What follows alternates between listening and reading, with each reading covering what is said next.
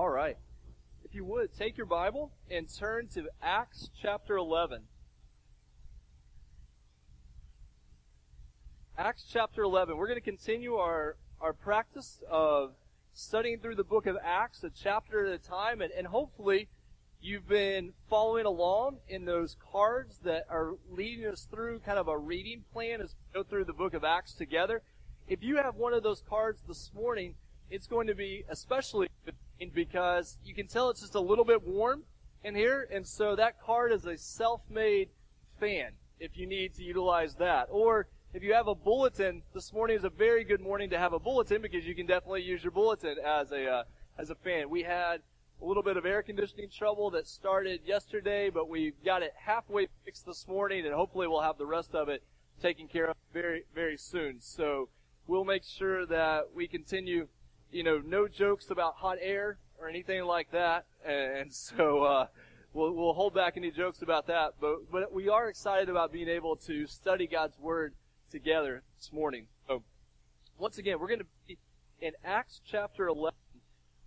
The beginning of Acts 11, he tells the story of Peter and Cornelius that we looked at last week. Luke loves to retell stories that are important in his book. It's telling this. And so He'll tell Paul's conversion multiple times. He tells the Peter and Cornelius story multiple times. But we're not going to read the first half of Acts 11. We're going to start in verse 19 with the church Antioch. Now those who had been scattered by the persecution in connection with Stephen traveled as far as Phoenicia, Cyprus, and Antioch, telling the message only to Jews. Some of them, however, men from Cyprus and Cyrene went to Antioch and began to speak to Greeks also, telling them the good news about the Lord Jesus. The Lord's hand was with them, and a great number of people believed and turned to the Lord. News of this reached the ears of the church at Jerusalem, and they sent Barnabas to Antioch. When he arrived and saw the evidence of the grace of God, he was glad and encouraged them all to remain true to the Lord with all their hearts.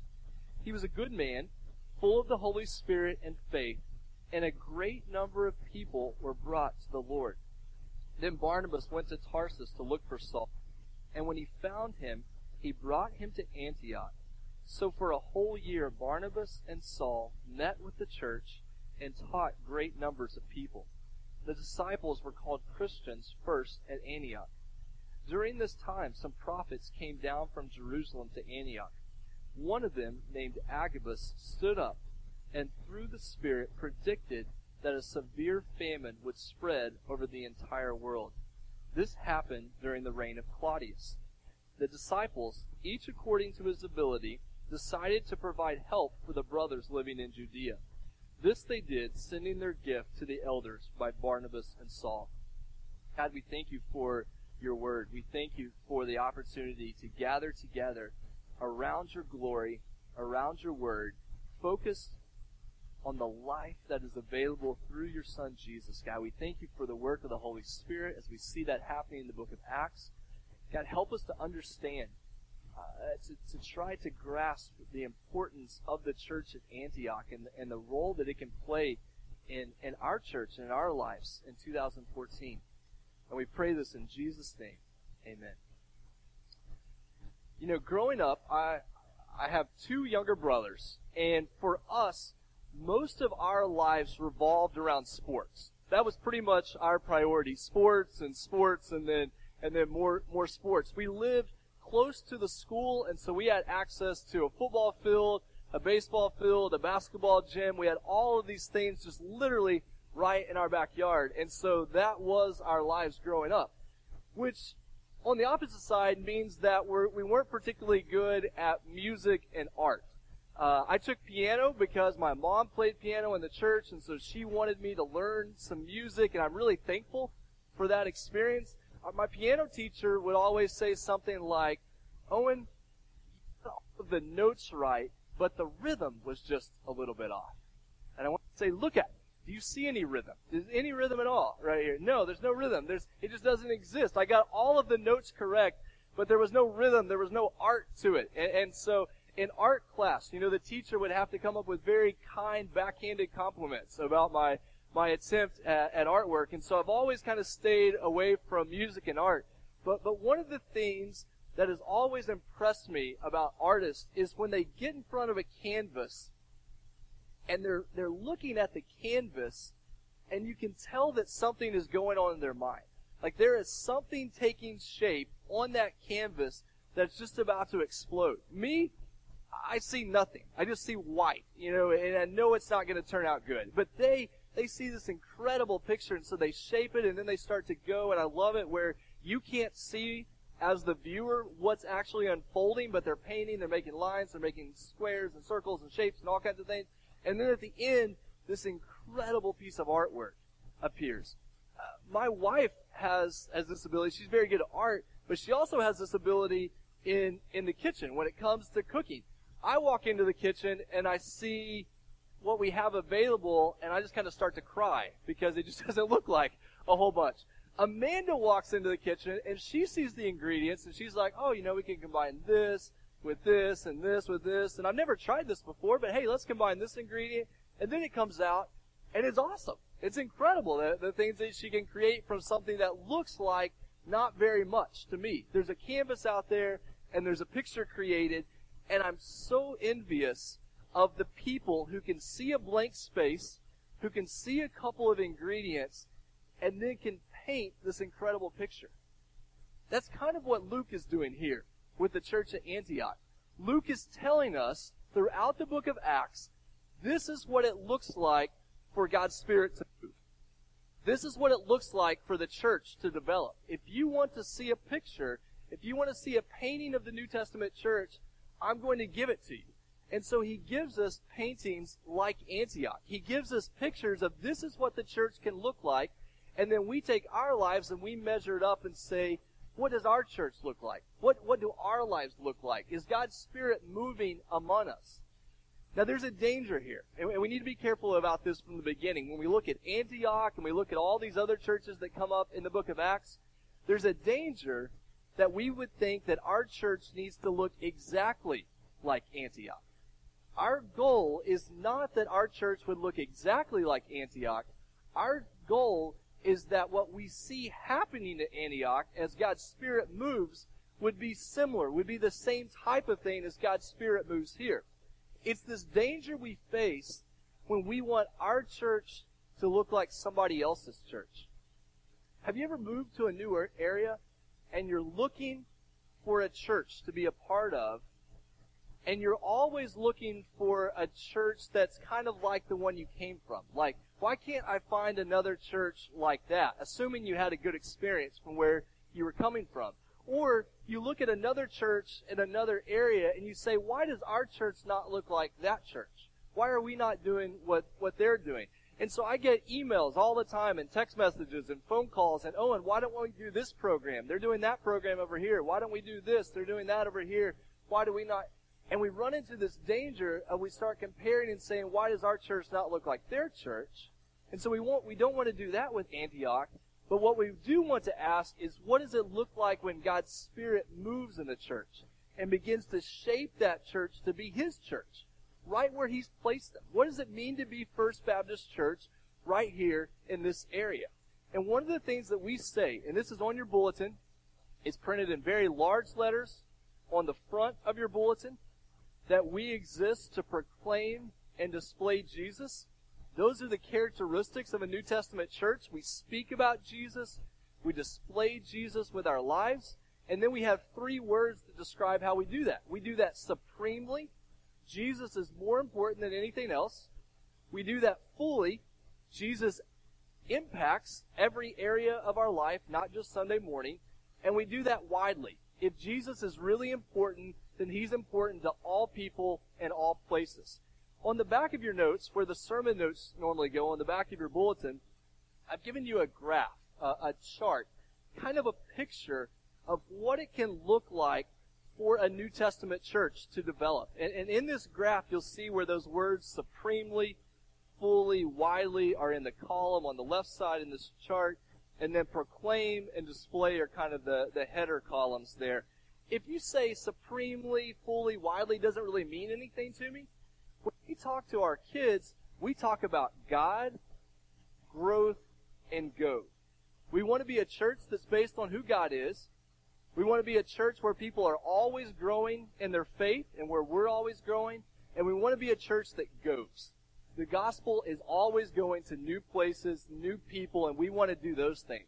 So, God, growth, go. Those are the things that characterize a New Testament church, and we want those things to characterize our church. Now, the point this morning is to see where that comes from, that we're not just making that up as a good idea, but we see it playing out in Scripture. And one of the clearest places we see it playing out in Scripture is the church at Antioch. So go back to verse 19. Let's go back to our Bibles and really focus in on what Luke is saying to us in, in these passages. So back in verse 19, it says, Those who had been scattered by persecution in connection with Stephen. Now this goes back to Acts chapter 7 and 8, where there's this martyrdom that happens to Stephen and there's a persecution that breaks out against the church. And many of them, other than the disciples, are scattered to new areas. And it says they traveled as far as Phoenicia, Cyprus, and Antioch, telling the message only to Jews. Now, two important things. The first is Phoenicia and Cyprus and Antioch. One of the things that distinguishes those place, places is that they're places to the north and the west of where Jerusalem was located. What Luke is telling us is that the gospel is beginning to spread north and west. It's beginning to move outside of Jerusalem, just like he told us would happen in Acts 1 8, that you'll be my witnesses in Jerusalem and all Judea and Samaria and then to the ends of the earth. So that's starting to happen here. But it says initially that it goes only to Jews. Because initially, the spread of the church, the spread of the gospel, is a Jewish messianic movement. But then in verse 20, it says, Some of them, however, men from Cyprus and Cyrene, went to Antioch and began to speak to Greeks also, telling them the good news about the Lord Jesus. Antioch was a place of great learning. It was a pra- place of great civilization. It was on the same level as Rome and Alexandria and other major cities of the ancient world. This was a prominent place that was a very cosmopolitan city, and there were a lot of Jews and also a lot of non-Jews, a lot of Gentiles there. And so Luke is telling us again that the gospel is always going to spread to new people and new places. And then look what happens in verse 21. It says, The Lord's hand was with them, and a great number of people believed and turned to the Lord. So, in other words, a great number of people came to a point where they began to worship Jesus as Lord and Savior. They counted Jesus as supreme above all else. He was the Messiah. He was the Savior. He was going to be their Lord. And so they turned to Him. And that is the foundation of a church. We can't skip over this too quickly. The foundation of a church is never as a social club. It's never as a family gathering. It's never as a spiritual checkbox. The foundation of a church is always that Jesus Christ has transformed our lives and that we have turned fully to Him. In churches like ours that, that are Protestant churches, one of the things that we talk about, and this, I know it sounds like a big theological term, but it's worth writing down, is that we consider ourselves a regenerate church. And, and all Protestant churches would say this. A regenerate church is simply that term for saying that the members of a church are those who have been made new because of Jesus. They have been regenerated. They have been given new life. Just like Jonah and Jake displayed for us this morning, the reason they become a part of a church is because God has made their lives new. Not through baptism, but through the forgiveness of sins as they trust in Jesus and they show that through baptism. But when you're made new, you become a part of the church. And you say, well, what's the big deal about that? Well, it means that you're not born into the church. You don't buy your way into the church. You don't work your way into the church. It is God's work and God's work alone that establishes the church. And we always have to lay that as our foundation because there are some churches that they into it. You can buy your way in with a certain amount of money, or if you just do the right things, then you're okay with God. And we would say that it's only by turning to Jesus. It's only His work in our life that makes us a church. And here's the other thing we see at Antioch. The way that they grow as a church is people are turning to Jesus. And that's a basic statement, which means that the way that they grow as a church is they don't go out looking for other Christians to add to their church. Sometimes, and we have to be so careful with this, okay? We're gonna, we're gonna take a second to walk through, sure we, uh, we, we approach it correctly. Sometimes, the way churches grow numerically is they siphon off believers from other churches to come and be a part of their church. And then people say, wow, look at that church. Aren't they growing? Well, yes.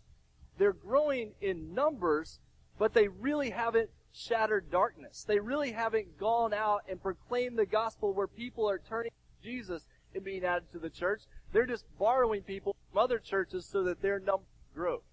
Now, there is a place and a time when added to a church. When you move to a new area, maybe when a church is no longer proclaiming the gospel or it's just not a healthy place for your family to be, maybe when the Lord just does say we really do need to move, we really do need to go somewhere new. Time that you would move from one church to another. But what we want our church to be built on, the way we want our church to grow is because people are turning to Jesus. Let's pray that First Baptist will grow not because we're borrowing and pulling other members in from other churches, but because people are being saved. Because they're turning to Christ and finding hope. And so when people proclaim Jesus as Lord, that's where growth comes from. On that chart on the back of your bulletin, you can see that that first question, and all of these questions are, are to engage our hearts and what God is doing in the church. So the first question we have to ask is, have I turned to Jesus for salvation by God's grace? And then to the right of that, in the display column, is, have I been baptized? To display Jesus as Lord and Savior. So those are the foundations of our churches. Are people turning to Christ and are they being baptized as his followers? And if they are, are they continuing to worship him as Lord and Savior? Is worshiping God throughout your week and worshiping God on Sunday morning, is it a priority in your life? And then to the right, am I displaying him by joining with the church for ministry and, and for communion? Are you joining with the church and saying, I'm going to be a member of a church someplace because I need to serve? I need to be gathering with God's people to, to partake of the Lord's Supper, to, to minister in Jesus' name. And so this is what it means to count Jesus as supreme. But notice what happens in verse 22. This is, this is very important and we miss this so easily in, in modern day Christianity. Verse 22. News of this reached the ears of the church at Jerusalem and they sent Barnabas to Antioch. So Barnabas is going to go up and check out this situation, see what's going on. When he arrived and saw the evidence of the grace of God, he was glad and he encouraged, or some translations say exhorted them all to remain true to the Lord with all their hearts. He was a good man, full of the Holy Spirit and faith, and a great number of people were brought to the Lord.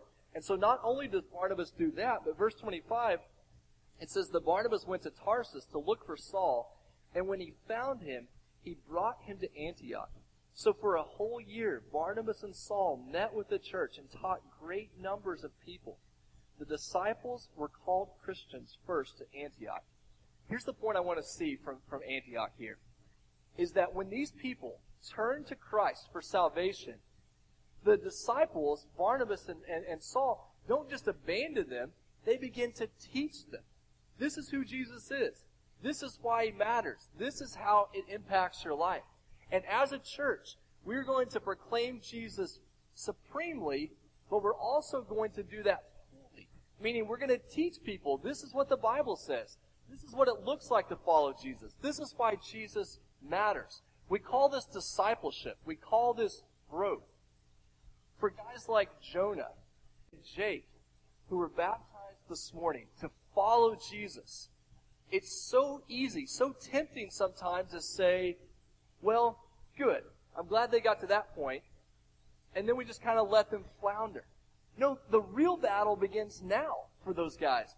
Are we going to teach them this is what it looks like to follow Jesus? Are we going to continue to teach them about the Bible? Are we going to continue to teach them this is what it looks like for God to transform your life? Think about how the world is littered with people who raised their hand in a revival or, or made some sort of comment at a youth camp and they got their name checked off and then they're floating out there far from Jesus because they tried to turn to Jesus or they, or they made some sort of religious response and then no one was there to say, this is the next step. This is what it looks like to grow in your faith. I have a question for us. And this may be just a little bit painful to raise your hand, but I think a lot of hands are going to go up, so we're going to take a chance. And if one hand goes up, I'll apologize to you after the service, okay? How many of you were baptized multiple times in your life? Like you were baptized once, and then you were baptized another time in your life. How many people baptized multiple times? All right, we're, we're reaching into the 30s uh, right there.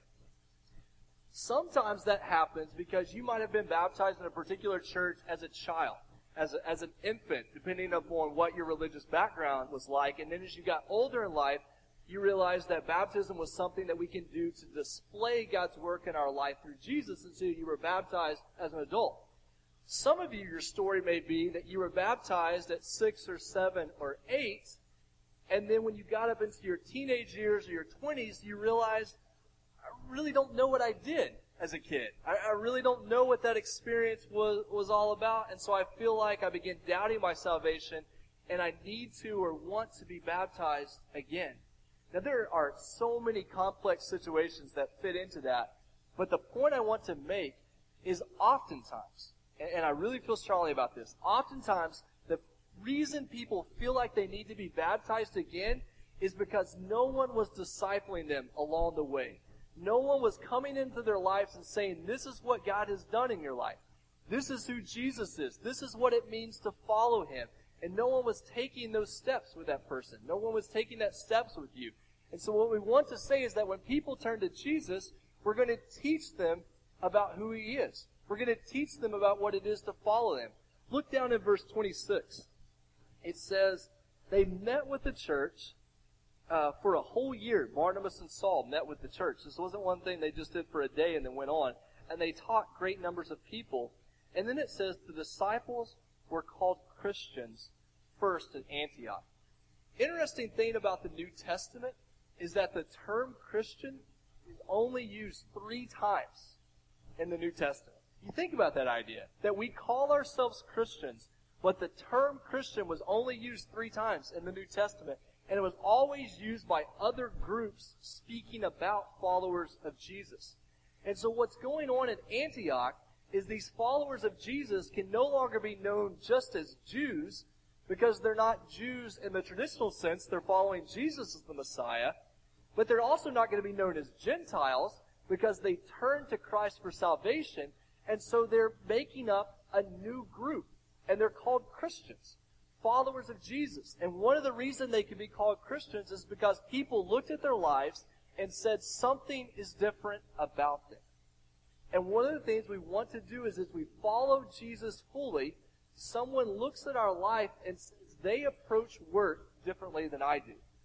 They approach school differently than I do. They approach sports differently than I do. What is that all about?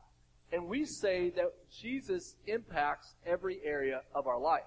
So on that handy dandy chart on the back of your uh, of your bulletin, first question: Am I learning from the Bible who Jesus is and why he matters?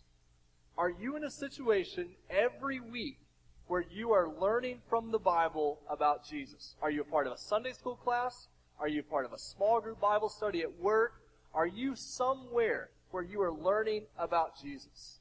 Parents, for your kids who are turning to Jesus, there is nothing more important that they find themselves in this situation, first at your home, to learn about the Bible and about Jesus, but also with other kids, with other believers where they're learning. So am I learning?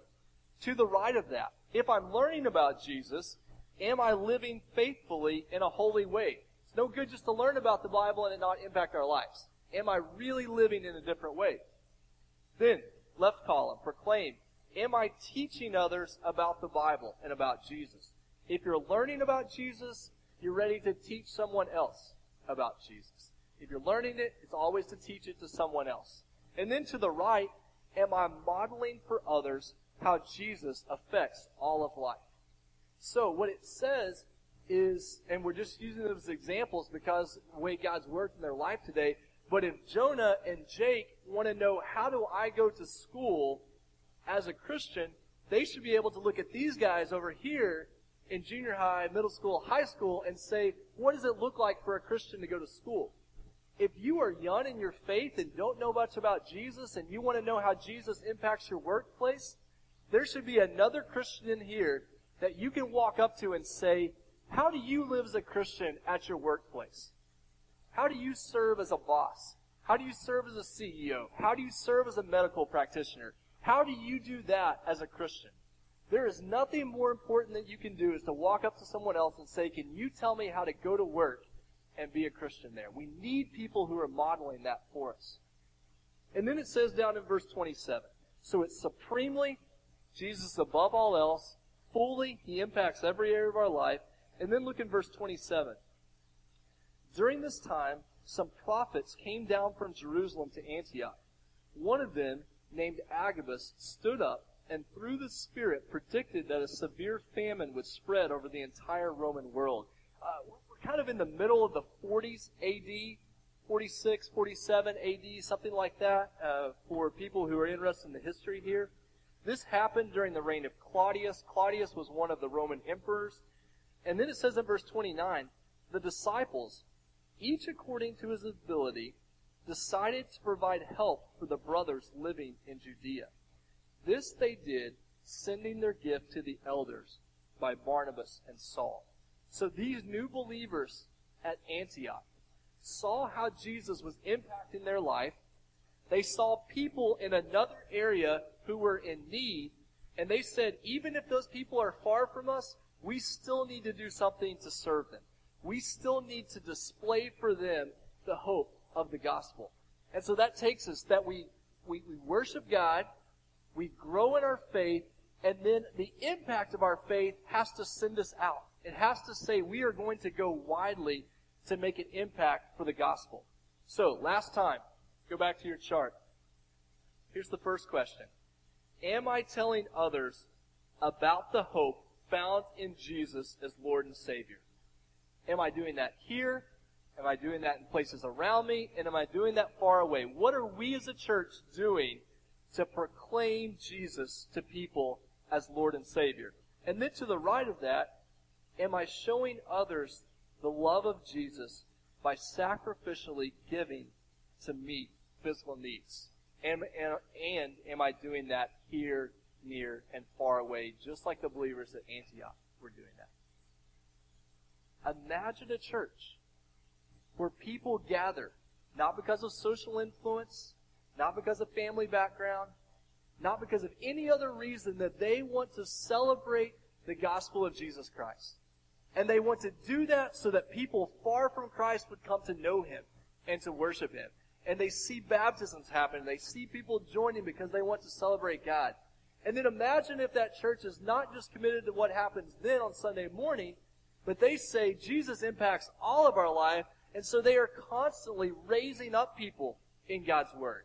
And they're saying this is what it looks like for God's Word to impact your life.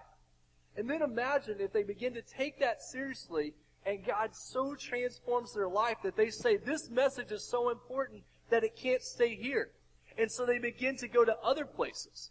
They begin to go across their street and they begin to go across town and they begin to go across the world because this message is so important. It's literally life or death.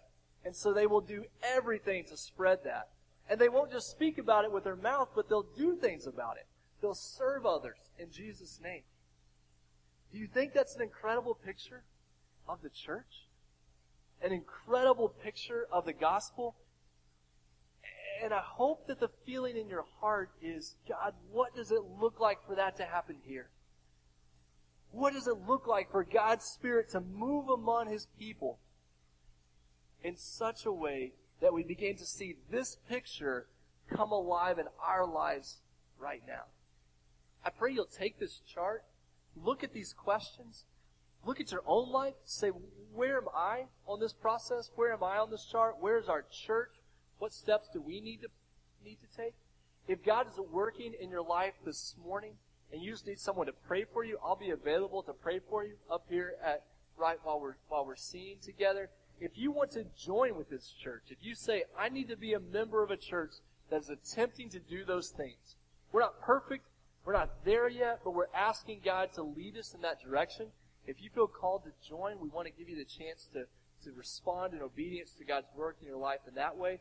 However God is working in your life, let's respond through this time. I'm going to pray for us and then we're just going to sing together.